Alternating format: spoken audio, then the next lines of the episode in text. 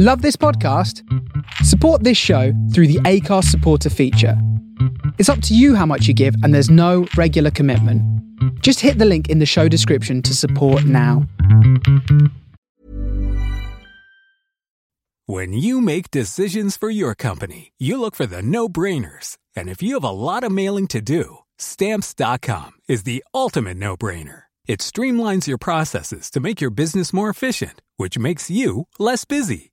Mail checks, invoices, legal documents, and everything you need to keep your business running with stamps.com. Seamlessly connect with every major marketplace and shopping cart. Schedule package pickups and see your cheapest and fastest shipping options from different carriers with rates up to 89% off USPS and UPS rates. And with the stamps.com mobile app, you can take care of mailing and shipping wherever you are. Make the same no-brainer decision as over 1 million other businesses with stamps.com. Sign up with code program for a 4-week trial plus free postage and a free digital scale. No long-term commitments or contracts. That's stamps.com. Code program.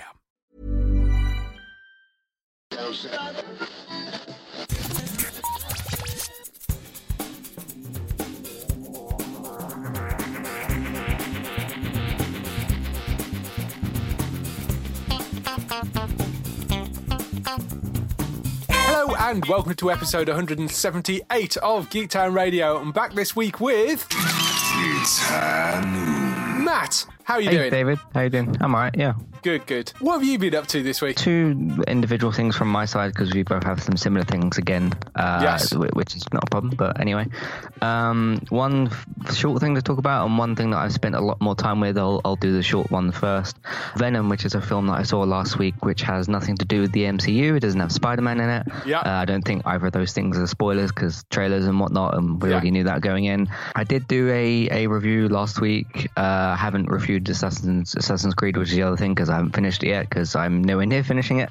Yes. Um, yes, reviewed Venom, and basically my consensus was uh, I like that version of Venom. So I like the the Tom Hardy Eddie Brock Venom combination. I like that, and I want to see that continue. And as well as the uh, the girlfriend, the Michelle Williams character. Yeah. Um, I, those are the only two elements that worked to me. Everything else I saw as quite bad, and I really feel I, I just feel like certain decisions behind it, such as the PG thirteen rating or fifteen rated Yeah. over here, was odd. There's certain bits in the film where um, I think that there's two odd things about Venom specifically in this film. There's moments where he's you got the up close camera, like when he's on the buildings or when he's holding certain people and intimidating them. I think he looks good then when you can see all the sort of slime and the detail and stuff. But there's certain bits in uh, like when he's fighting the big groups and stuff that uh, he's a lot darker and the, the lighting of the film itself is a bit more off. And granted, those are like night scenes, so you're going to have some level of darkness. But it really kind of takes the detail off of Venom from there. And certain, Right. you can tell in certain bits that it looks a bit sort of cheaper or Right, yeah, um, that certain things like that um, just don't quite help the film to stand up at all. Um, and I, I've been hearing a lot in these in the last couple of weeks that they're going to do um, obviously Carnage film, and they said that that might be PG thirteen.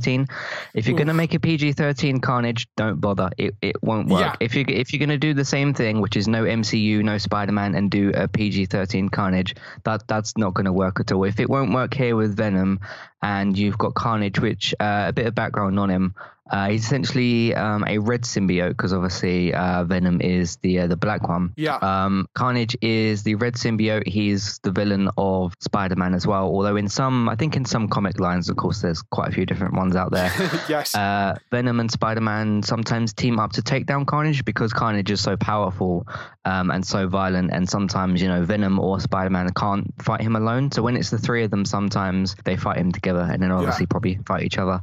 Um, but he's essentially like he kind of kills for fun, basically, sort of thing, and he's much more violent. So no, a PG-13 Venom uh, Yeah. Carnage won't won't work at all. that was very much quite similar to what we were talking about last week because I saw it. I saw it as well. I think the PG thirteen rating is a mistake. Uh, Yes. I I really do. It could have been very much their sort of Deadpool and could Yeah. have been Yeah. much darker and more violent and and you could have put it out as an 18 and I think it, it would have been a, an infinitely better film because it would have given you a lot more freedom and I don't understand the decision not to do that given what a huge thing Deadpool has been Yeah. and and Wolverine movie as well you know Yeah, I- Logan, yeah. yeah, Logan. I, I, I think both of those films have proved that you can do kind of 18 rated comic book movies.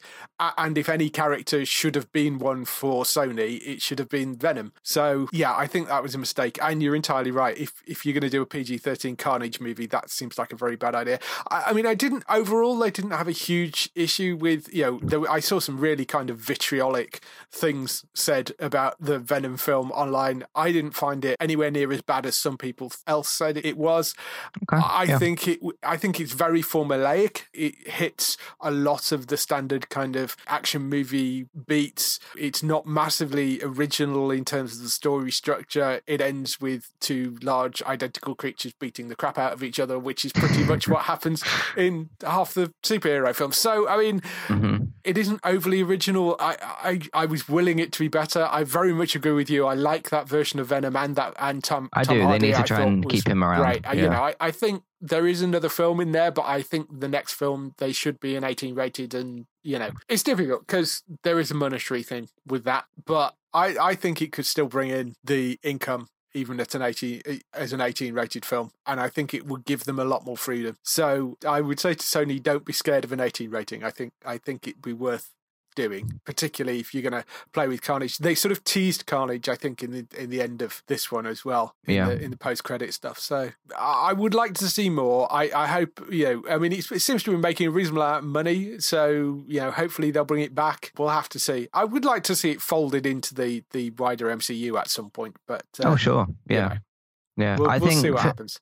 I think for me as well, because we've not seen that character since 2007, which was the Spider-Man 3 film. Yes, For me, and because we, as Spider-Man fans, which is very much myself, because we waited so long for good things to come around, such as the video games and the films, I think now that they've got a good version of Venom and a very, very good version of Spider-Man, the, the best one we've had in my opinion, yes, um, I don't want Sony to go to come around and say like, "Oh, this version of Venom wasn't successful. We're rebooting it again," because then it would mean we have to wait another three to five years to see Spider-Man fight Venom again, and I want to see that sooner rather than rather than later. So, Yeah. but uh, hey, at least we got a very successful version of Spider-Man, which is the core character. Yeah. So, yeah, Yeah. pretty happy with that. Yeah, the other thing, Assassin's Creed Odyssey, haven't reviewed it yet because I haven't got close to finishing it because it's a very, very big game. yeah, Uh, it's being compared to things like The Witcher in terms of its like map and, and story and stuff, uh, which I think is, is fair enough. I think I like Origins more, and granted, o- Odyssey and Origins are very very similar. Of course, with Odyssey, you're fighting in Greece uh, as a Spartan, and there's the the Athenians as well. Uh, you're playing as Cassandra or the the brother. It's up to you basically.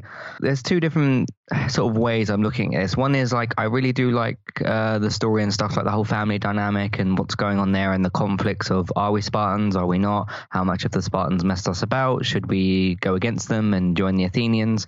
Uh, and that's kind of a back and forth thing throughout the game. Of course, you as the player get to decide who you fight for and what decisions you make and, Yeah. and those sort of things. It's a little bit more choice based than than some of the other games. And I've heard that there's nine different endings as well, so I assume Oh, your wow. Choices probably matter. yeah, So yeah, re- really like all that kind of like setup and stuff, but it's very very grindy. And uh, just just to put into context a little bit, I did a story mission yesterday, which was this this boat thing, which I did. I won't spoil who you meet later or what happens. Uh, plus, it might be different depending on who you kill and wh- whatever you decide to do. Yes. What happened was I did a mission at level 20 or 21, and the next story mission for me is level 30 because I can activate the mission, but in terms of fighting the enemies who are going to be in that mission, they're going to kill me in like one shot because they're so Yeah, much higher level. Uh, I think the brother in the uh, the the listing that they show is level 35, so that gives you a rough estimate of like maybe the game will finish around level 40 ish. Right, so yeah. Yeah, and I'm back at, at 20. So, um, yeah. That grindiness and that balancing between levels has always been something that I, I've had a problem with with the Assassin's Creed games, and I really would have hoped they managed to sort it out by now. I mean, the the comparison to The Witcher or the The Witcher Three, which I've seen some comparisons to, is is an interesting one. But that is, I mean, the pinnacle of RPG gameplay. Oh, yeah. I think. Yeah. So I'd be amazed if it's actually if they've managed to get an Assassin's Creed game up to that level. I would be very very surprised. Mm-hmm. But I, I mean, because I've never been a huge fan of the Assassin's Creed games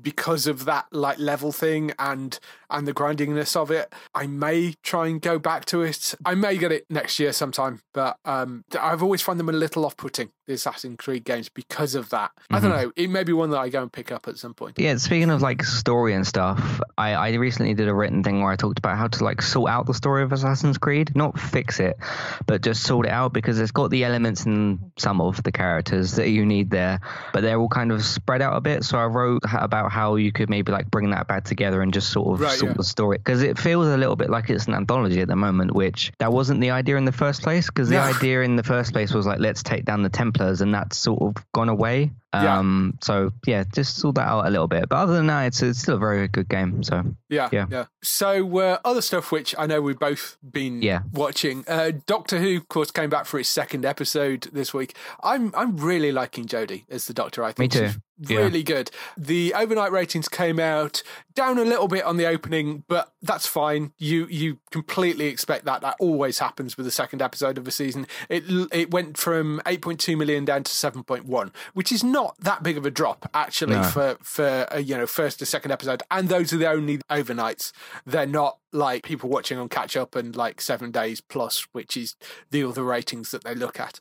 So because uh, I it's still got very healthy. stuff. Yeah. Yeah, and and I think that's still higher than uh, Peter Capaldi final episode was. So it's still doing great, and I I think the stories have been solid. I, I really like the three companions. Even Bradley Walsh, I I think he's He's a fun. really yeah, they're all quite fun. Nice addition. You know, they're they're nice and different, and and uh, the whole gender thing it doesn't really make an appearance at all.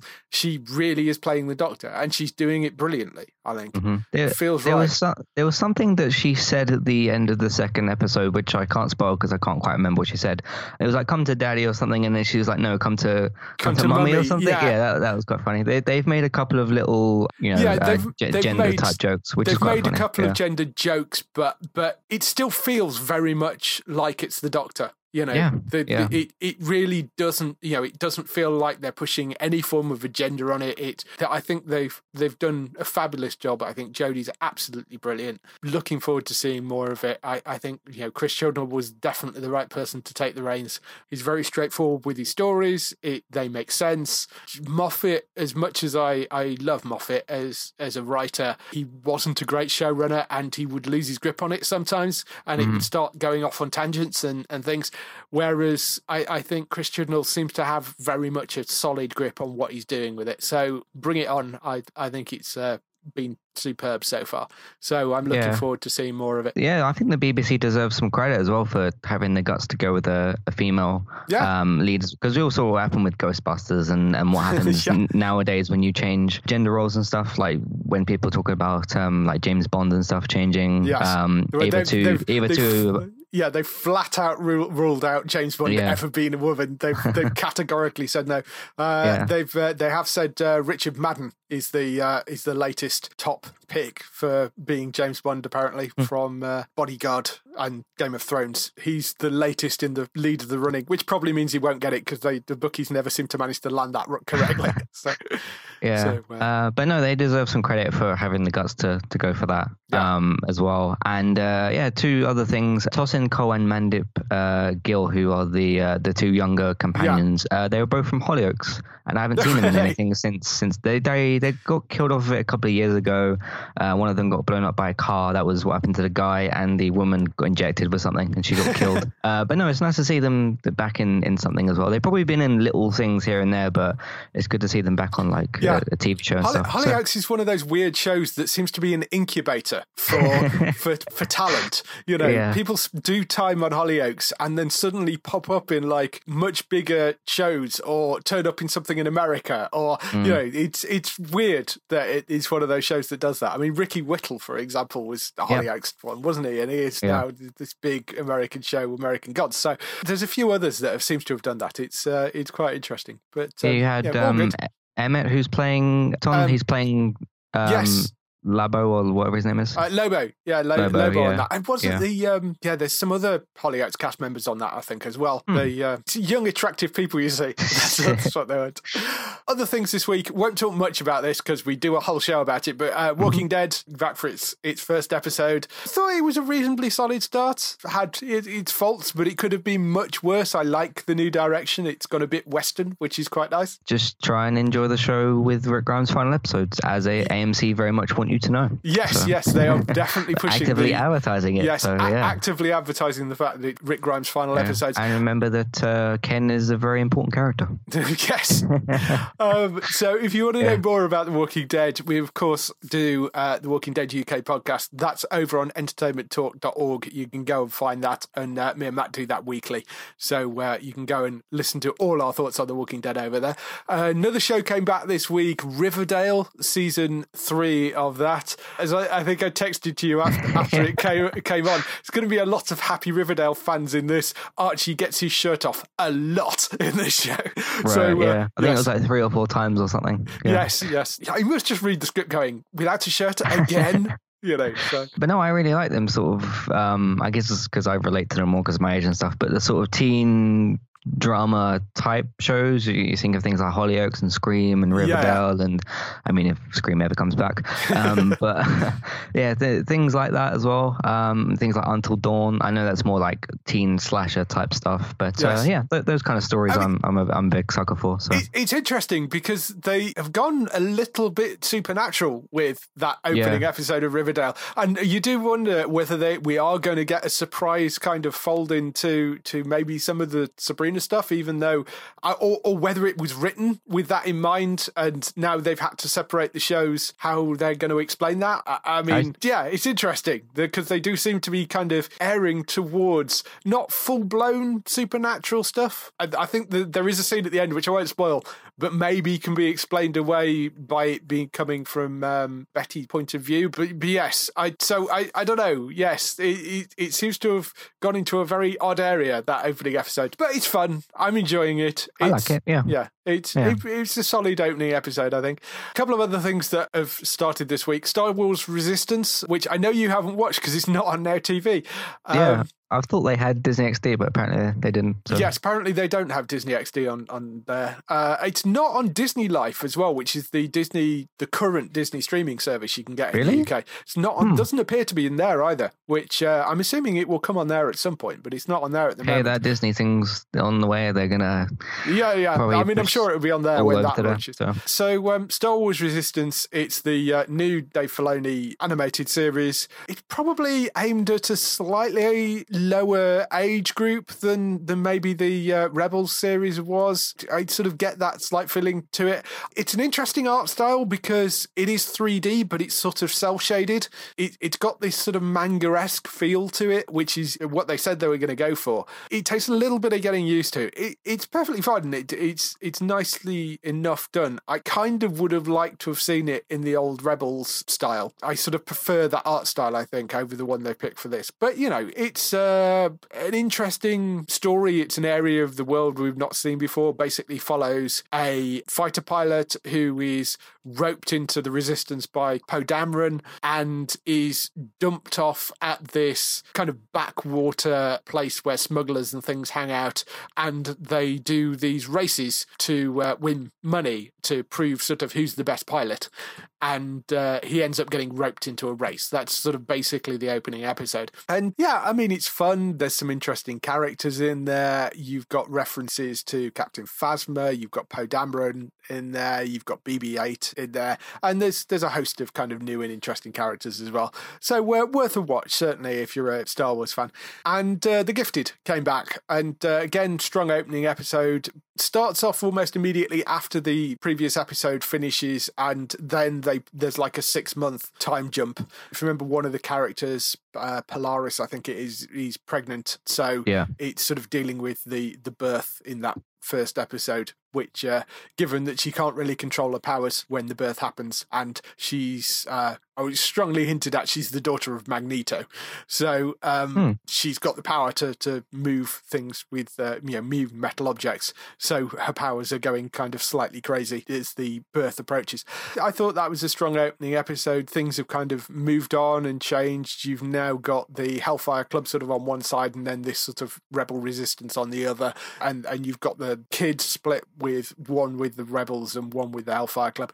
So enjoying that. Um, looking forward to, to watching a bit more of it. I I thoroughly enjoyed that. Did you watch the first season of that? Yeah, um, I watched half of. I've seen half of the premiere episode because Okay, I ran out. yeah. I ran out of time. It's, yeah, I liked what I saw so far. It's going to be interesting what happens to these shows once that the merger happens with Fox. Yeah, I mean, Yeah. they they have some discussion in this show about setting up a mutant homeland, and the next movie that comes out, the um, Phoenix movie, the the Mhm. X Men Dark Phoenix movie, that I believe has the mutant homeland in it. So this is obviously set slightly prior to that because there is supposedly a connection between that film universe and this. But yeah, you're right. When when the merger goes through with Fox, it's going to be interesting to see how they deal with that and what happens. I mean, the timelines are all a bit messed up anyway with that X Men universe. So we'll we'll see where it goes. But uh, yeah, it's I, I thought it was it was interesting and maybe they are kind of leaning into the film universe a little bit more. Looking forward to seeing some more of that. So that's all the stuff we've been doing. Let's move on to some TV and film news. So, kick off the TV and film news with the renewals, cancellations, and pickups. And sticking with Marvel, one of the defenders has fallen. Iron Fist has been cancelled after two seasons on Netflix. I mean, I think this is a little bit of a shame because I thought Yeah. the second season actually was quite good of this. I, I mean, it, it's still possibly the weakest out of that bunch, but it had some great moments in that second season. And uh, I was surprised that they actually decided to fully cancel it. I mean, I know the first season didn't take off particularly well, and I think that's part of the problem is that the audience didn't follow it onto the second season because Yeah, people gave up on the come back. first. Maybe that's why, although the show is cancelled, it's not the end of seeing the characters from Iron Fist. They are going to be popping up in the other shows because they, I mean, I, I did think it would be kind of interesting to use the snap as an excuse, the Thanos snap as an excuse to get rid of him. I mean, Um, yeah, it's going to set up a, a ton of things. So yeah, so and- so maybe you could have used that as an excuse to suddenly Iron Fist disappears. But um, I mean, I, it sounds like they're not going to do that. It, it sounds like he is going to be part of the universe still. He's just not going to have his own show. Uh, Mm-hmm. I mean, it, it does lend to the possibility that you may have a Power Man Iron Fist show, possibly. yeah, the, the Heroes for up. Hire thing. Yeah, the Heroes for yeah, Hire. Yeah. So maybe maybe they go down that route at some point later on. That's a possibility. Maybe you know they team him up in the next season of Luke Cage because they haven't actually agreed a third season of Luke Cage yet, but it looks like it's going to happen. But seeing as they're not that far along with it, you could possibly club them both together and, and make a Heroes for Hire series. But at the moment, we don't know. All we know is Iron Fist will not have his own show anymore, which is a shame, but we'll see what happens next.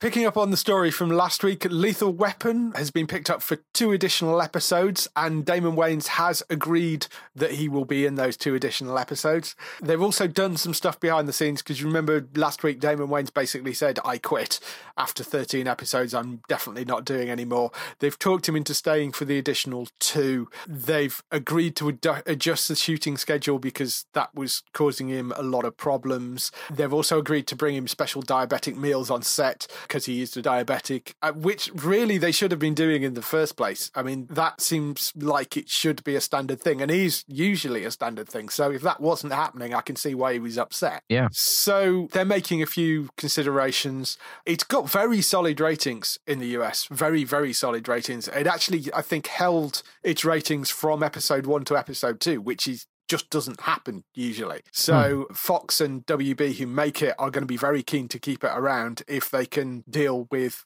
what's happening with Damon Wayans. He apparently sort of relented, so we'll we'll see how these two episodes go. He may change his mind about coming back again. Don't know at the moment. All we know at the moment is they have definitely got two extra episodes. We'll have to see where it goes from there. But I I suspect there will be some discussion behind the scenes to see if they can get Damon Wayans to stay on for a bit. Maybe they reduce his role a little and bring somebody else in as a sort of extra partner to, Okay, to yeah. boost it. That would be one way of doing it, but we'll, we'll have to wait and see.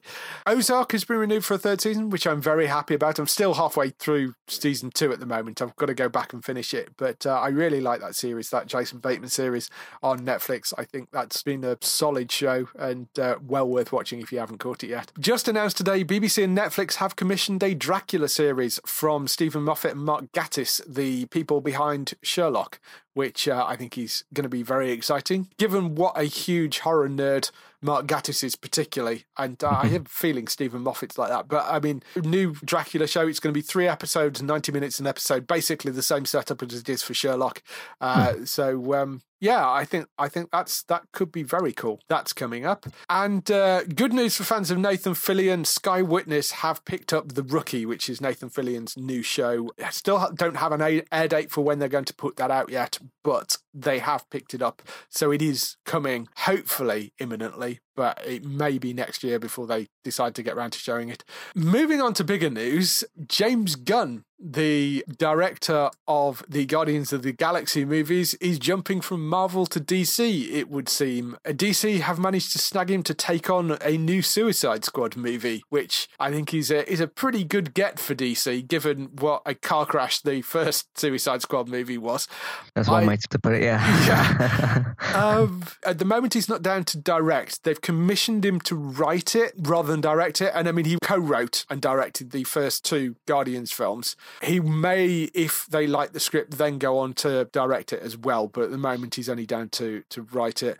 Uh, obviously, Gunn was fired by Disney off the um, Marvel films after some alt-right journalist dug up some 10 year old controversial tweets that he put out that were sort of basically bad, misthought out jokes. One question: commas. How do you find a tweet that's ten years old? I have it's no got, that's got to idea. be some. That's, have that's gone- not. That's not something you just do. No, that's well, something he- you probably search for. Yeah. Basically, he'd been criti- he'd been critical of Trump, so some Yeah. alt-right journalist went through and dug through his Twitter archive and found some tweets which were slightly dubious. This resulted in the production on the Guardians of the Galaxy 3 movie stalling. Fans, and more importantly, the cast, were showing very strong support for Gunn and criticised Disney about their decision to fire him in an open letter.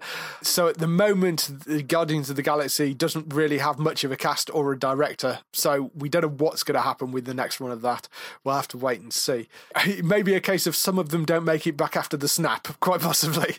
we'll have to wait and see what happens May- with that. Maybe, yeah. The other possible option is this film doesn't do very well and Marvel gets him back or Disney gets him back. well, that that is true. I Maybe. mean, um, the the Suicide Squad movie is not going to be, by the sounds of it, a, a direct follow on, a direct sequel to the previous one. This just adds to the confusion that's in the DC extended cinematic universe already. But you know, it it's not going to be a direct sequel. We don't know which characters he's going to use, but then that's not really a problem because Suicide Squad is well it's a Suicide Squad, so not all the characters make it back every time, so they're fairly interchangeable. You don't necessarily have to have the same people. They've had Deadshot in the last movie, they had Harley Quinn. You could still have Will Smith and Margaret Robbie in those roles in other movies and not need to recast them for this. You just don't have the characters and put Deathstroke in there as leader rather than Deadshot would be one possibility because Deathstroke's been part of the Suicide Squad in the comics. There's various options of people that you could put through that. I mean, basically any villain, apart from Joker. I think Joker's never been part of the Suicide Squad, but you could pretty much put any villain out of the Batman DC universe into Suicide Squad and it's fine. So they've got enough people to pick from. I mean, the DCEU is a mess at the moment. Yeah. Yeah, we got Suicide Squad and Aquaman before we even got Batman. So Yes, it's, um, it's very strange. Yeah, and Yeah. there's, I mean, in terms of what they've got coming up, uh, Birds of Prey spin off movie, which will have Margot Robbie as Harley Quinn, uh, Mary Elizabeth Winstead as Huntress, Jurnee Smollett Bell as Black Canary. They've got a Joker origin film, but that's going to have Joaquin Phoenix as Joker, not Jared Leto. You've got the Batman movie coming from Matt Reeves, but that's probably not going to have Ben Affleck in it. It's going to have somebody else. But then you've also got Wonder Woman movie and the Aquaman movie and the Shazam film, which are sort of all based around the Justice League setup and it's the same characters. So yeah, I mean, it, it's very confusing. I have thought the one way you could solve this is with the Flash movie when they eventually get the individual Flash movie Yeah, off the ground. You, Yeah. uh, they're they're talking about making it a Flashpoint film, so it's going to be set in a sort of out reality. You could then have him come back and recast half the people. Yeah. And it would sort of make sense.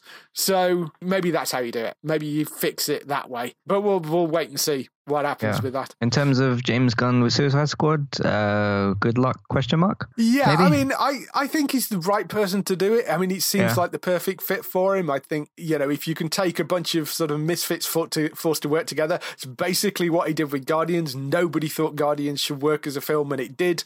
So I think if anybody can fix Suicide Squad, it's him. Because in terms of what you have there, I want James Gunn to find the success, but it's whether Suicide Squad is going to be that thing. So Yeah. that's where you've got the question mark.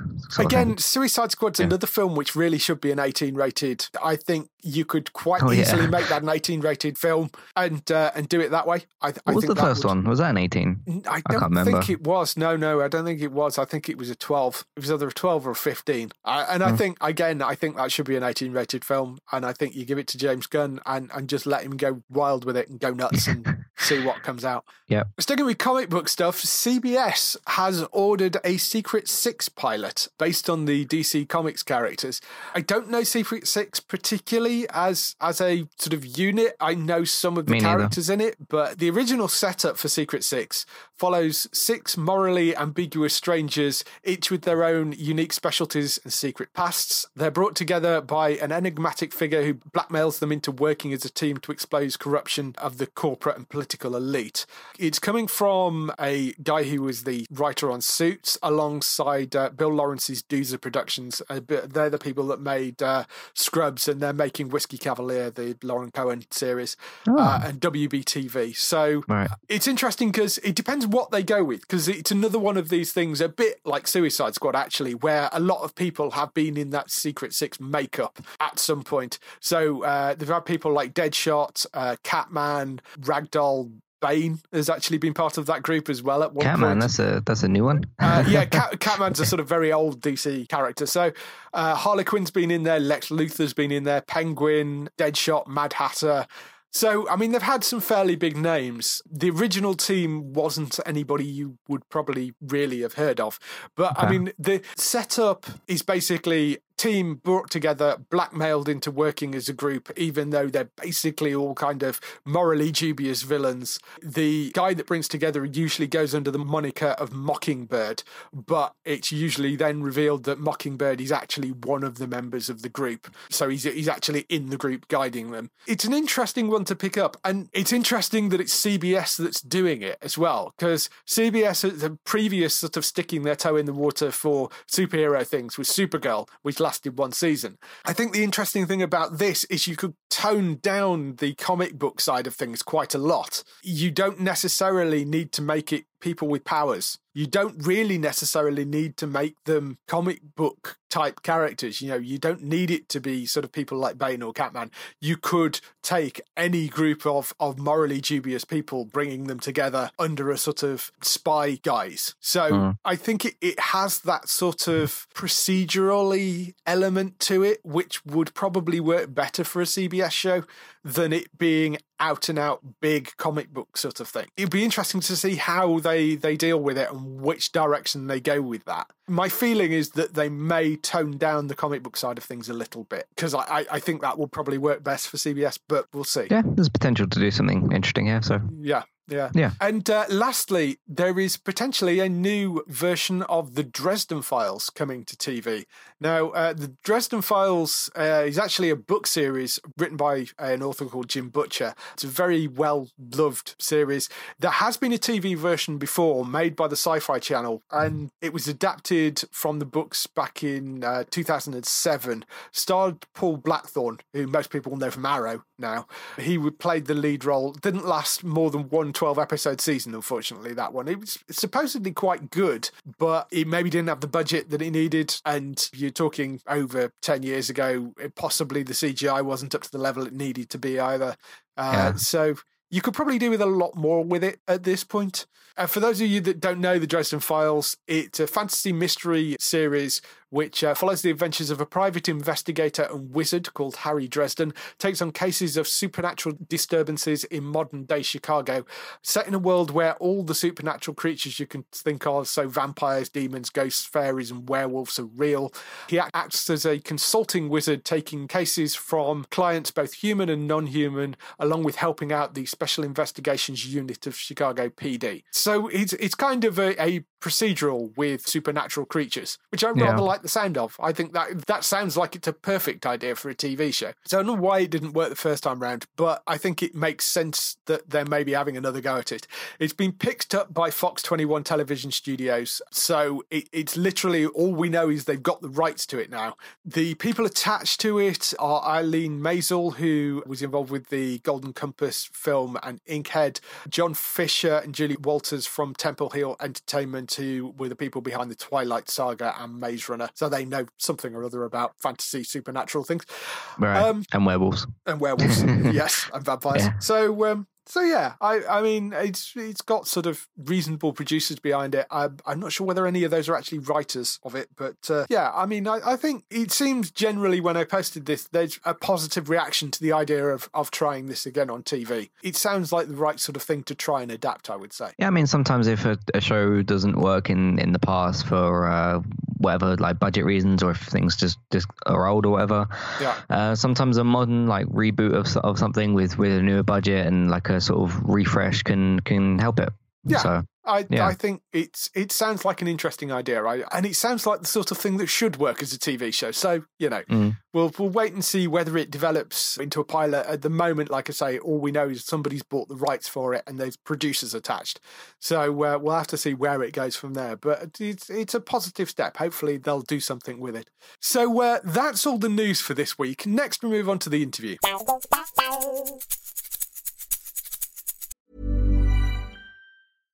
Hey, I'm Ryan Reynolds. At Mint Mobile, we like to do the opposite of what Big Wireless does. They charge you a lot, we charge you a little. So naturally, when they announced they'd be raising their prices due to inflation, we decided to deflate our prices due to not hating you. That's right. We're cutting the price of Mint Unlimited from $30 a month to just $15 a month. Give it a try at mintmobile.com slash switch. $45 upfront for three months plus taxes and fees. Promote for new customers for limited time. Unlimited more than 40 gigabytes per month. Slows. Full terms at mintmobile.com.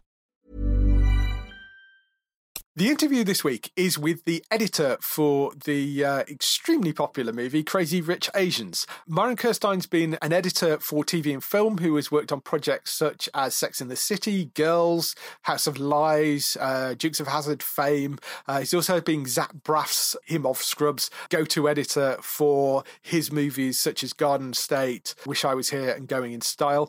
His latest project has been the smash hit movie Crazy Rich Asians with director John M. Chu. Follows a native New Yorker, Rachel Chu, played by Constance Wang, as she accompanies her longtime boyfriend Nick Young, played by Henry Golding, to best friend's wedding in Singapore. Nick has neglected to mention that he not only comes from one of the country's wealthiest families, but also he's one of the country's most sought after bachelors.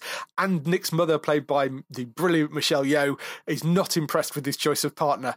The cast also includes Jimmy O. Yang, comedian Ronny Chieng, Harry Shum Jr., Lisa Lu, and uh, human star Gemma Chan. Uh, so, in the interview, we discuss about him working on the film, working with John Chu, talk about the pain of figuring out you know, what you have to cut out of a movie, working as an editor for film versus working on TV, his career in general. We talk a bit about Gemma Chan as well, because, uh, you know, obviously we've interviewed Gemma a few times on the show. So, uh, this is all coming up in the interview. It's the editor, Myron Kirstein. Hope you enjoy this. We'll see you afterwards with uh, quite quite a lot of highlights for next week on TV. Should we start off with a little bit of background? How did you get into film editing in the first place? Sure. I started working on a TV show as a production PA called TV Nation. And that right. was, I don't know if you're familiar with it. Yeah, but, yeah, um, Michael Michael Moore's um, TV show, wasn't yes, it? Yes, yeah. yeah. I remember and, that. Um, you know, some of your listeners might know Louis Theroux. He was one of the yeah. correspondents. It was basically a political satire news magazine, sort of predating The Daily Show. And it was like The Daily Show meets 60 Minutes. Yeah. And we had eight editors working on that show. and I was sitting there as a production PA, locking off Times Square in the middle of the winter for a shoot on the show. And then somebody said, Hey, do you know there's, uh, there's need for help with these e- editors? And I said, You know, anything's better than sitting at Times Square in the middle of winter. Yeah. And I, I, you know, I volunteered to work in post. And quickly enough, I started becoming an assistant editor for these amazing editors and they started hiring me for different jobs after that show mm. and i built a built a network and then i started getting my own breaks as an editor i worked on this film called Raising Victor Vargas, which was a small little indie movie. And that movie led to Garden State. Yeah. And that movie led to bigger studio movies. And then I found my way to Crazy Rich Asians. So it was, it was really building that first network from those first editors and really hustling for them that I got my break. Right. Yeah. Yeah. So editing wasn't like a, a thing that you set out to do in the first place. It was sort of something that um, I. I just want, I I just wanted to get paid to make art. yeah. You know, I just wanted to make a living, any kind of living. You know, I had an interest in painting and printmaking and photography. I actually went to school originally to be an architect. Right. And I just wanted to find some way that if anyone could pay me to do anything, making art, I would be happy. And Yeah.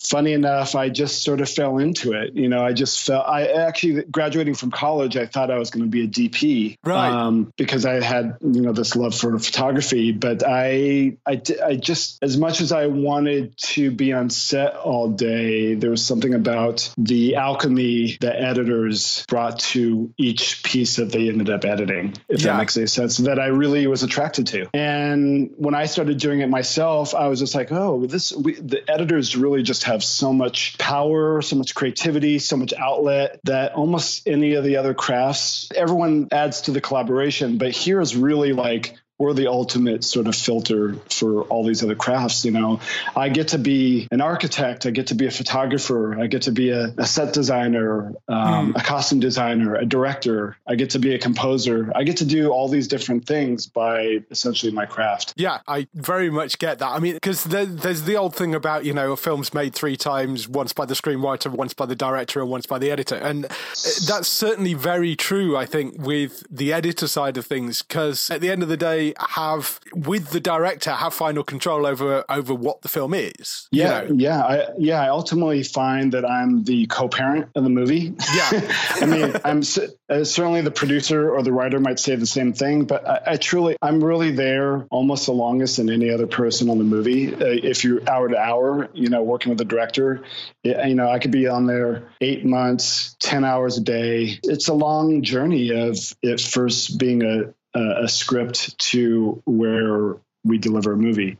Yeah. And um, I always say that my little, you know, I say the co-parent reference because it, it really feels like all my DNA is going to the movie as much as the director, Yeah. as well as these other, you know. No, I, I can entirely see that. I mean, you are essentially the last person that touches the film, I suppose, before it, it goes anywhere. So, Crazy Rich Asians is obviously the uh, film that you've been doing most recently. How did you get involved with that? You know, I heard about the film because you're you're you're submitted these lists from your agent or you hear it from friends or you just hear rumors of this movie about to be made and one of my old friends from the 90s his name was Brad Simpson was a producer in the movie when I worked with him the first time in the 90s we were in New York we both worked on this film called Velvet Goldmine and Right, yeah, yeah. Uh, Brad was a post supervisor and I was an assistant editor working for my mentor at the time, uh, Jim Lyons. And, you know, we hit it off, but two, two decades go by. and, and then here's Brad, you know, attached to this film as a producer. So I wrote to Brad and said, Hey, will you, will you put in a good word for me? Which he did. He thought I would be a good fit for the movie. He basically got me a meeting with John and I just had to convince John that I was the right fit for the movie. You know, I felt very passionate about the material. I knew that the stakes were high for this being the first all Asian uh, yeah. cast in 25 years, and um, just made a compassionate sell. Sometimes that's all it takes. It was difficult at the time because he was in Malaysia prepping the movie already, so I had to Skype call him, and those are the most awkward interviews for for a job. Yeah, yeah. uh, trying to get you know, sometimes you just want to be able to shake somebody's hand. Yeah. Um, and them getting your vibe in the room. But um, I guess whatever I did worked, and um, the rest was history. Working with John, and you described sort of editing as being co-parenting. So presumably you have to have quite a good working relationship with the director. Yeah, I think you know, oftentimes, uh, like any job, it's just kind of like speed dating. Um, you're just kind of getting a sense, like, can I sit in the same room with this person for eight months to a year without killing each other? And yeah. um, usually if you're getting an interview they've already sort of have an idea of what your work entails and whether or not you're the right fit for the film or at least for them and then it's just at that point just convincing them that that they like you enough. Um, yeah. You know? And sometimes those interviews can go really well together and then it doesn't work out that well in the editing process and right you don't end up you don't end up working together again or or something worse happens over the course of making the movie you know but um so far so good with john yeah that's good i noticed there was something about the the opening scene with the edit of the opening scene. Yeah. Do you want to just talk about that a bit? Well, the opening scene is basically a I would say it's almost like a prologue of Michelle Yeoh's character, Eleanor Young, is being introduced to us. And she essentially is being told that she doesn't have a reservation at a hotel. And the subtext is that they she does actually have a reservation, but they're not honoring it because she's Asian. Right. And she decides that she's going to buy the hotel and that she's not only going to get the reservation, but they all now work for her. Right. Yeah. Um, there was some discussion about whether or not that scene should be in the movie because it's really not a scene that is the film is hinges on telling the larger story. Yeah. And so there was a debate about whether or not we should just drop in with the Rachel Chu, uh, Nick Young story. Mm. But John John fought for it. He felt, you know, it, it, it's basically uh, the opening of the book, which the film is based on. Right. Yeah. And John felt passionate that this not only told the story of Eleanor Young, but it told a larger story about where we are as far as you know, the rest of the world's relationship to China and how um, this is about identity. And um, John just felt very felt like it was important. Thankfully, you know, he he convinced even me and the rest of the producers, and to some extent, you know, I think the studio is supportive of John regardless. But yeah, he, you know, he he fought for the scene, and I think it. I think the film would have been fine without it, but I think it did, does set up a, a bigger story, and and to some extent, it also sets up a franchise, which is we have a bigger story to tell if you all want to go on this journey with us. You know, right. there's there's there's two other books. There's a lot of stories to be told about that part of the world, and yeah. um, get ready for it.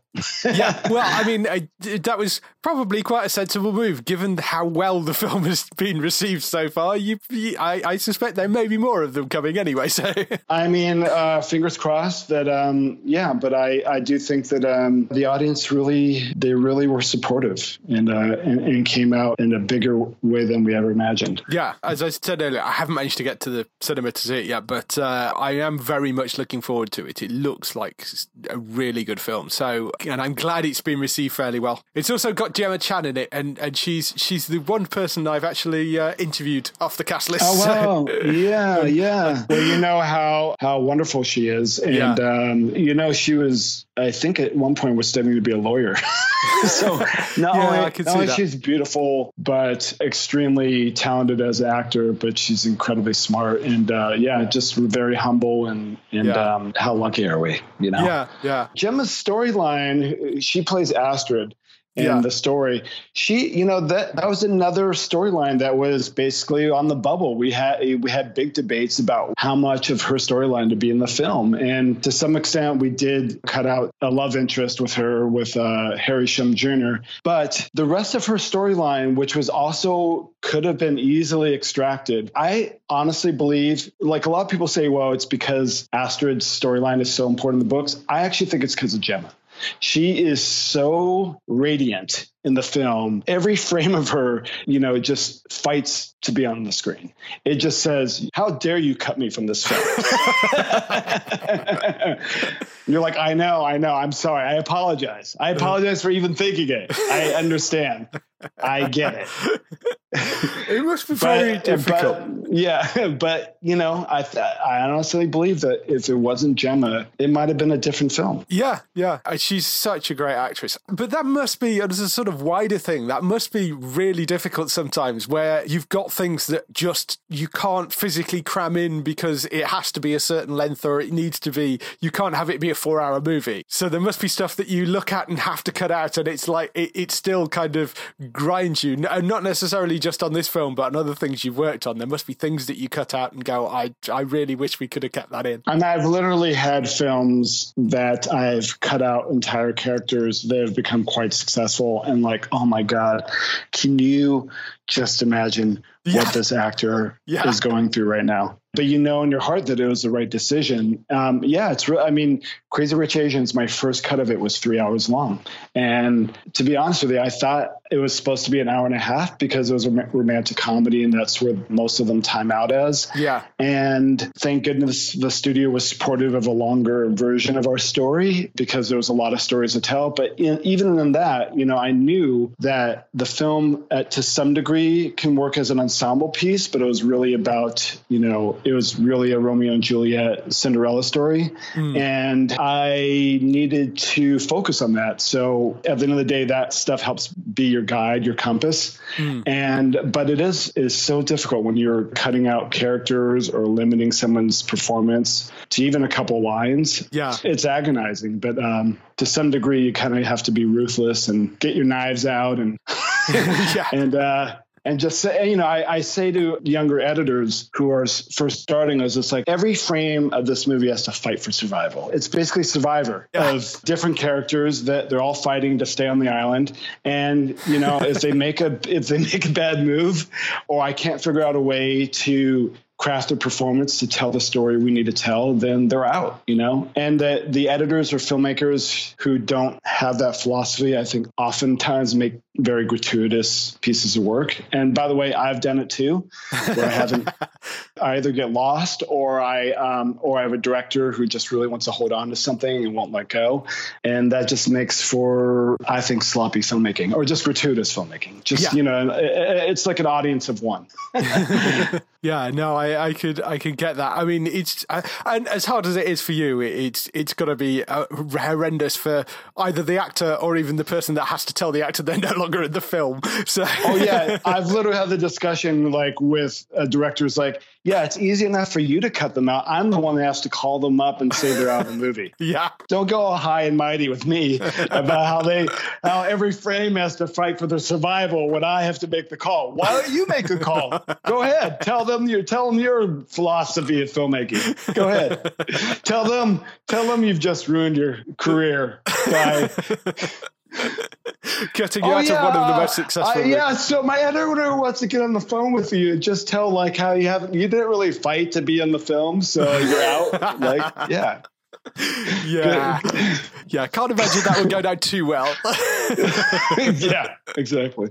Uh, that being said, you know, I, you know, one conversation I recently had said, you know, what what happens when a actor doesn't bring you sort of great material, and I and I'll say, well, it's it's up to me to try to find a way to make it work, you know, Yeah. because at the end of the day, the actor was being as truthful as they could in the moment to mm. deliver whatever they needed to deliver. And sometimes it's really up to the editor and the director to find these little kernels to sort of build some magic out of it. You know, sometimes the the best performances come out of things that didn't quite work right on the day. So you have to give everything that's due. Like it can't just magically be there, at, you know, when you first watch the dailies and say, "Oh my God, this is it." You know, um, yeah. sometimes you just have to keep working at it. It so you have to be careful. You know, sometimes you know if I if I had been too quick to say my big speech to John and say Astrid slash Gemma wasn't fighting hard enough, yeah. um, then she wouldn't be in the film. And I got to tell you, there was man, the reaction to her character and her arc is pretty huge when you watch a movie with an audience. So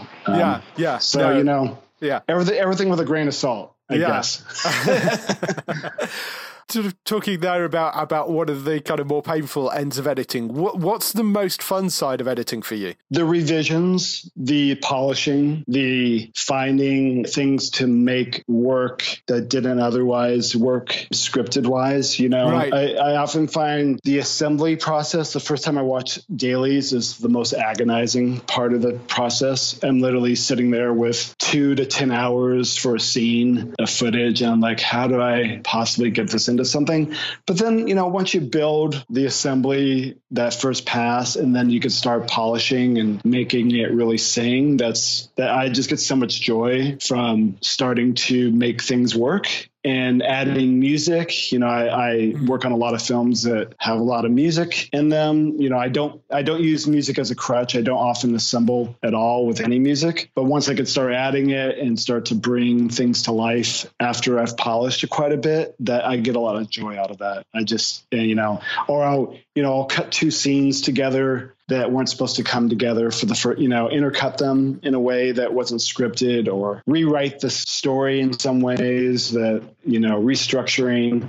I just get a ton of joy out of that, making things better, just having the time to make things better. Yeah. You know, uh, and that's a big difference between making TV shows or making films. You just really you have times to polish, to screen in front of your friends and then bigger audiences. And then you just that polishing there's not many art forms where you get to do that and have feedback and just keep making something better you know? Yeah i mean you mentioned there the difference between tv and films. I mean the turnaround on on tv particularly some of the network tv in the yeah. us is is is completely insane. Exactly. I'm cutting a show right now that i they shoot it in five days and i have two days after that to turn over my first cut and I'm staring at like a couple hours of dailies, and I'm like, how do I get from staring at a couple hours watching dailies, watching these dailies, cutting these dailies, and doing this all in seven days? Yeah, it's it's it's basically a math problem. You know, yeah. the really great editors can make really great shows out of that math problem. I am sort of in between. I I'm getting the hang of it, but uh, I still prefer when given the chance to have the time to craft really you know nuanced performances and yeah. and um, if polishing is a thing that you love tv is not a great no. no that, that's that's pretty true I would, I would say. Yeah. That Crazy. being said you know I, I spent a, quite a bit of time on this sh- tv show called girls before i did yeah. crazy rich asians. And I really think that being on that show sharpened my skills as an editor because I had to be, you know, I had to be relatively fast, not as fast as network. We had much more time on that show, but still it was TV. And I, I think between that and some of the network television that I've done, it really made me a better editor when I became involved with films again. And, yeah. um, you know, you're able to process in your brain dailies differently, and it does make you sharper as much as it's a hard while you're in it. You know, I mean, you know, it's a case of having to trust your instinct. You can't sit and ponder and second guess yourself. It's a case of having to trust your instinct that you made the right choice and, and go with it. You yeah. know, yeah. So it's, guess, it's just like, okay, this performance feels good.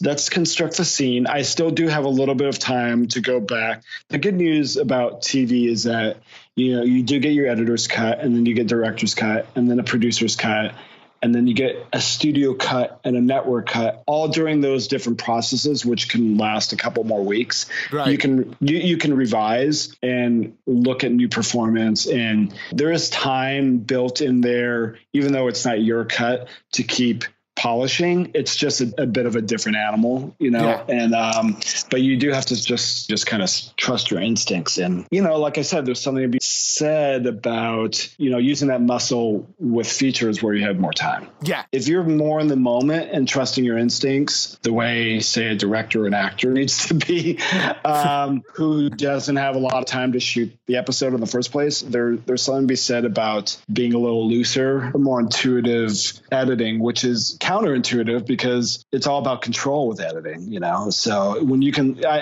I, uh, you, if you can loosen up and be you know be like a finger painter it might actually make a, a better product you know a better piece Yeah, I can get that. Uh, what would you say has been your most interesting experience throughout your career? I mean, I would definitely think that Crazy Rich Asians is up there because I got to go to Malaysia and Singapore for the shoot. Yeah. And these are two places that I would have never probably ever been to in my life if I if it hadn't been for the movie.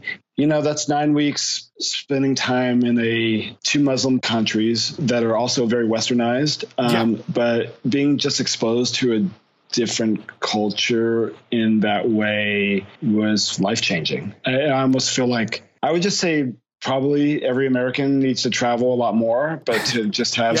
Yeah. but then you have a place that it's not just filled with mainland Chinese, but Malay and Indian, and then people from Australia and from all Yeah. over the all over the world, like coming to these two countries. It's pretty eye opening. Yeah. It's um, not to mention the food is mind blowing and and um, it's almost like another sensation. The food is so good there. Yeah. Um, um, I don't know if people need to experience the humidity. It's, it's maybe say that was a pretty amazing experience. Yeah. Um, yeah. I mean, I think that um, you know, it was pretty seminal moment in my life when I cut Garden State. I was living in New York at the time, and I basically wasn't sure whether or not I was going to be able to make a living editing. I was, I was Right. working on these, you know, I mentioned mentioned this film Raising Victor Vargas, which was a great movie, and I love working with the director, but it was made for under a million dollars, and that means I was getting paid not very well. Not a much. And- Yeah. yeah. And I was living in New York. I was like, how am I going to make a living? I don't have a way to make this work unless I start making a living. Mm-hmm. And when I got an interview for Garden State, I actually interviewed in LA and I met with Zach and he said, Hey, I think we're going to edit this in LA. And I think I might end up editing it at my house. and, and I said, Zach, I'll edit this in your bathroom if you want me to. like I, I said, I just really believe in this movie. You know, it speaks to me, uh, the themes of it, and um, please give me a chance. So I moved from New York to LA basically with that movie. Right. Um, I'm actually originally from California. I said at the time that I would never move back. um, yeah, never come home, never come home. But I'm glad I did. It showed me a version of LA that I mean, there's there's there's things of, about LA that I don't like, um, but I did experience LA as a as an adult that I probably would have missed hadn't I come back with that movie. And we cut in Zach's house, which when we first moved in there was um, completely empty. So I had an avid s- set up in this empty house, and we cut this movie and slowly started filling it with you know he, he just started moving in, and um, it was a pretty special experience cutting that movie there. You Yeah. know, it was um, it, it wasn't like going to Malaysia or Singapore, but it was, you know, sometimes when you're cutting something you feel like it's going to be a unique thing, you just kind of, you definitely check yourself. And because I was moving there with a movie and my wife just got a job at LACMA, uh, LA County Museum of Yeah, Art. yeah. Uh, you know, it just felt like, okay, we're, we're supposed to be here now doing this thing, you know? Yeah. and uh, it seems like it's going to be special. So let's let's just go with it. You Yeah, know, it's a, it's a great little film actually. Garden State. I would thoroughly recommend it to people. You've done a couple Thank of you. films with Zach Braff as well, haven't you? Didn't you do another one more recently? yeah, I've done two others. I did uh, "Wish I Was Here," um, Right, yeah. which some people say is kind of like the spiritual sequel of Garden State, and then we made this uh, genre piece. Um, Going into d- style? d- uh, yes. Sorry, I blanked for two seconds, and that was great to make together because we just wanted to make a straight up action comedy, which neither one had, of us had really done much of, and it was fun, man. It was such a blast to do that with him, and you know to work with Morgan Freeman and Michael Caine and Alan oh, Arkin. I it's an amazing Yeah. cast you've got there as well. Yeah, yeah. Christopher and Lloyd, Margaret, and, yeah, and and Margaret. Yeah, yeah, yeah. like- yeah, we just had a blast making that movie, and to some extent, you know, that was a New Line movie, and New Line's connected with Warner Brothers, and that gave me sort of basically my in with Warner Brothers to make Crazy Rich Asians. So Yeah. again, the- it's all it's all Yeah. kind of connected, you know. But uh, yeah, I mean, I really do love working with Zach. He's he's a brother, and um, you know, I, I hope to make more with him. Yeah, that would be good. As I say, I, I really like Garden State. I'll wrap up with my usual last two questions. Sure. So the first question is, what TV shows are you watching at the moment? The marvelous Miss Maisel is really great. It's my Yeah, favourite it's- show of last year. I just amazing that show. Yeah. So um, my buddy Brian Kates and Tim Streeto and Kate Sanford, who I knew from the New York days, all edited those episodes, and so I'm a big fan of their work. Um, when it's on the air every couple years, I'm a huge fan of Game of Thrones, of course. Of course, yes. and just hope one day I'll get the call to work on one of those shows myself. Uh, you know, I've been watching a lot of Netflix documentaries. I'm currently watching this one called The Staircase. Oh yeah, Yeah, that's a great one. I get a little overwhelmed by the amount of content out there. Um, yeah. I've been watching on and off Killing Eve. Yeah, that's a Uh, good show as well. back to like the staircase i kind of like to watch things that i'm not cutting so much which is documentaries which Yeah. back to the michael michael moore of it all you know i Yeah, I was yeah. a big fan of like Roger and Me and and his first movies. So Yeah, that's yeah. when I got to when I got to work with him, I was just like, oh my god, this is a dream. So watching a straight up documentary um, or ser- series, just kind of um, yeah, I enjoy that quite a bit. Yeah. Um, but uh, and also this is going to sound really strange, but my family and I were really obsessed with baking shows. Um, and now my my young children are also obsessed. I have a five year old and he gets to watch a show every once in a while. And now the shows that he's picking are baking shows. So it's, uh, and I'm just like reality television is actually really, it's hard for me to watch because I know it's all manipulation. Yeah. but there's something about watching baking shows and how they craft these sort of tension Yeah. and who's, who's going to win. And I can't get enough of it. I just love it so much. And we love food and baking ourselves. So we're always like, oh, we should try to make that. And, you know, so you watch those things as an editor and you're like, oh my God, there's, there's so much fun how they're, and, and hard. You know how hard it is to cut those things too. Yeah. Um, that's not maybe the answer you expected. No, no, that, that's that's great though. so the last question: If you had the opportunity to work on any TV show, past, present, or future, not one that you've worked on, which show would it be? Oh God. I'm going to name two shows. Go on. One is Breaking Bad. Yes. God, I Aw. just that show is great filmmaking, great writing, incredible performance. It's really funny and so extremely dark, and just beautiful montages that are Mm. Yeah. not like regular montages. Yeah. So there's so much about the editing and Uh, we we often Um, describe that as being as about close to a perfect TV drama as you can get. That. yeah. I mean, I, I God, I just wish I would. I wish I'd got that call. Uh, the Twilight Zone. Yes, that comes up a few times actually. I just would have lo- I just would have loved to just every day I got to make these weird short stories every week, you know? I mean, Black Mirror has a little of that. I'm a fan of that show. If I'd, you know, lived in that time and I got to work on that show, like I just think that would have been so much fun, you know? Oh, Yeah. and oh God, I've how could I forget there's one other show that I would have loved was was Twin Peaks. I would have loved to work on that show.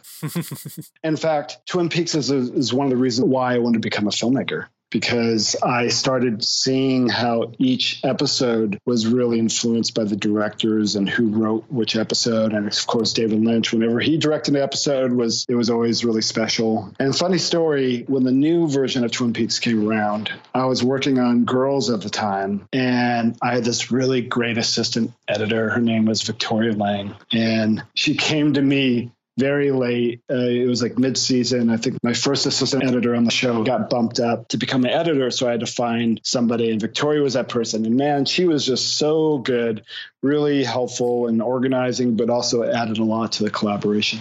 Yeah. And one day I show up to work. She's like, So, um, Myron, um, I-, I need to talk to you about something. And I was like, uh? It's like, well, I got this call. I was like, yeah, okay, just spit it out. What, what, what's the show? She was like, Twin Peaks. And I was like,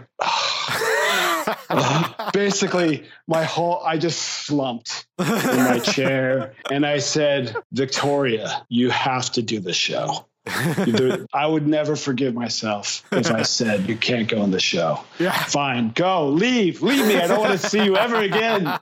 So I actually I'll put that over Breaking Bad as much as I love Breaking Bad and Twilight Zone. I would Yeah. say Twin Peaks. Well, I mean, although I think Twin Peaks is unlikely to come back again, they are making the Twilight Zone again. So That's right. I still have a chance. You're still in with I a gotta- chance. I gotta tell. Maybe somebody somebody out there will hear this that works at Twilight Zone and hmm. say, "Hey, that guy, that guy can cut other things than romantic comedies. Yeah. I know he can because he's an editor. Because I don't know. How, how, how do I sell it?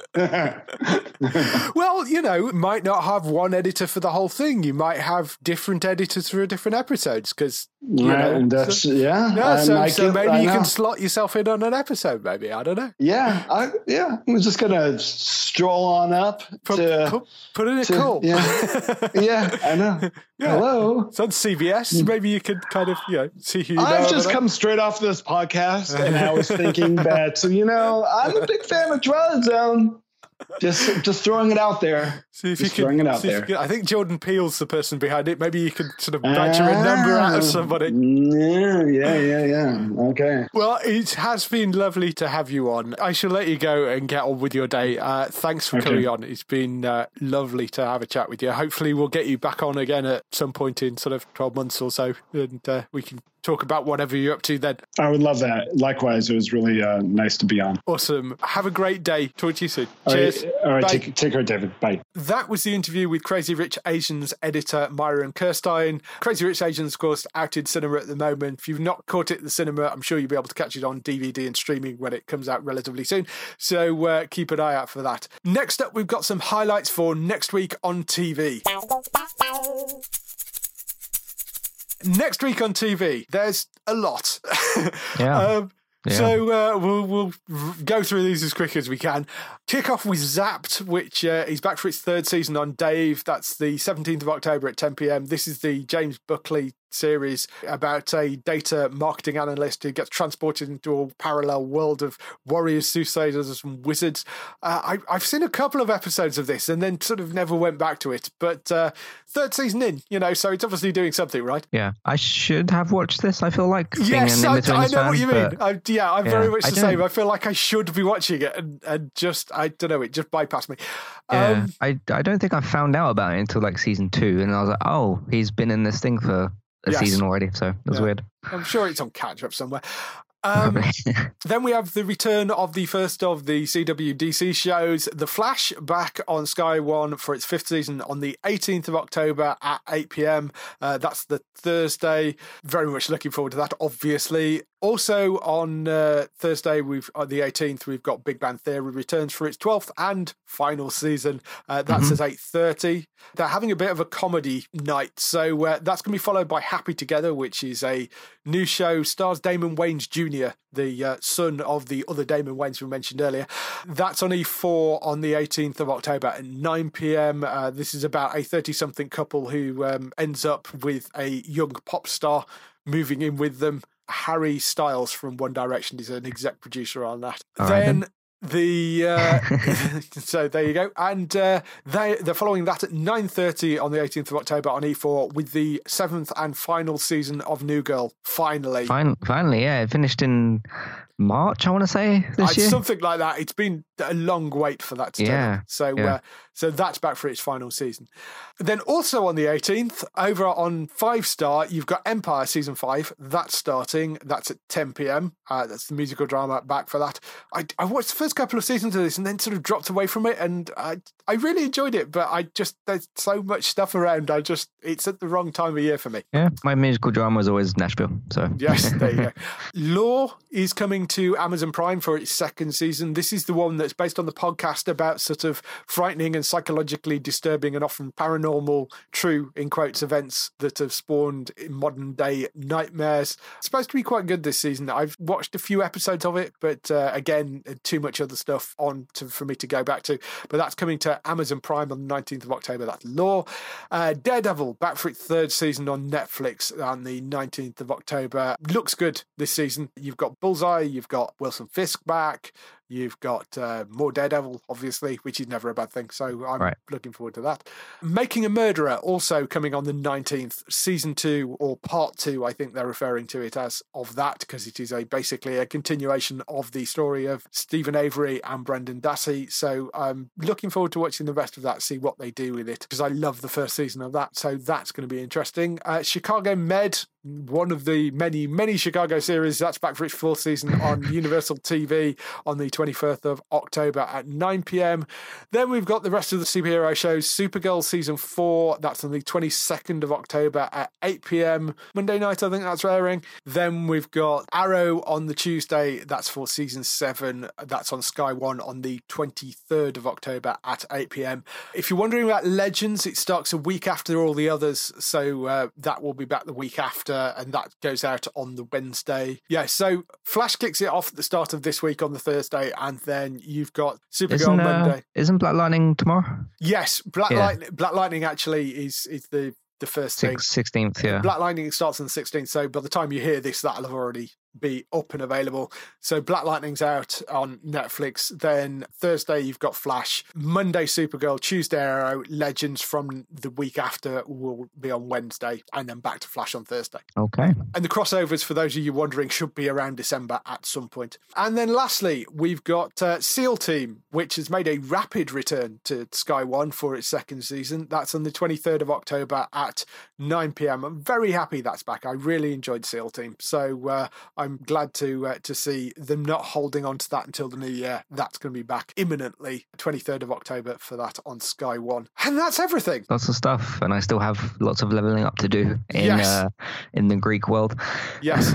So uh, Yeah. I shall uh, let Matt go back and uh, continue his leveling Yeah, up. and try to decide if I'm a Spartan or an Athenian. Yes. uh, if you want to find more from Matt, you can go over to entertainmenttalk.org. Lots of podcasts with new pretty pictures as well. So Yeah, uh, yeah. Redid all. David redid all the um the uh what do you call them cover photos. cover photos for the Yeah. feeds. So uh, yes, you can go and find uh, all his feeds over on uh, Entertainment Talk if you want to listen to podcasts for any of the DC shows or Mm-hmm. Walking Dead. You're doing iZombie. You're doing when that comes back. We Yeah, we do good uh, place. it's been fun. Yeah, good, Yep. good place you've been doing as well. So uh, yes, lots and lots of feeds for various different Yeah. shows over there. But that's, go and find all those over at entertainmenttalk.org. For us, you can go to geektown.co.uk throughout the week for all the latest air dates, which there are a lot of at the moment, and uh, all the latest news. Want to get in touch with your questions and comments? Email us on podcast at geektown.co.uk. Leave a message on the website post. Find us at Geektown on Twitter, on Facebook at facebook.com forward slash geektown, on YouTube at youtube.com forward slash geektown, and on Instagram at geektown UK. And don't forget, if you want to subscribe to the podcast, you can find us on iTunes and you can also find us on Spotify now Yeah. as well if you want to go and subscribe on there. So that's everything everything. We shall see you next week. Bye bye. Goodbye. Bye.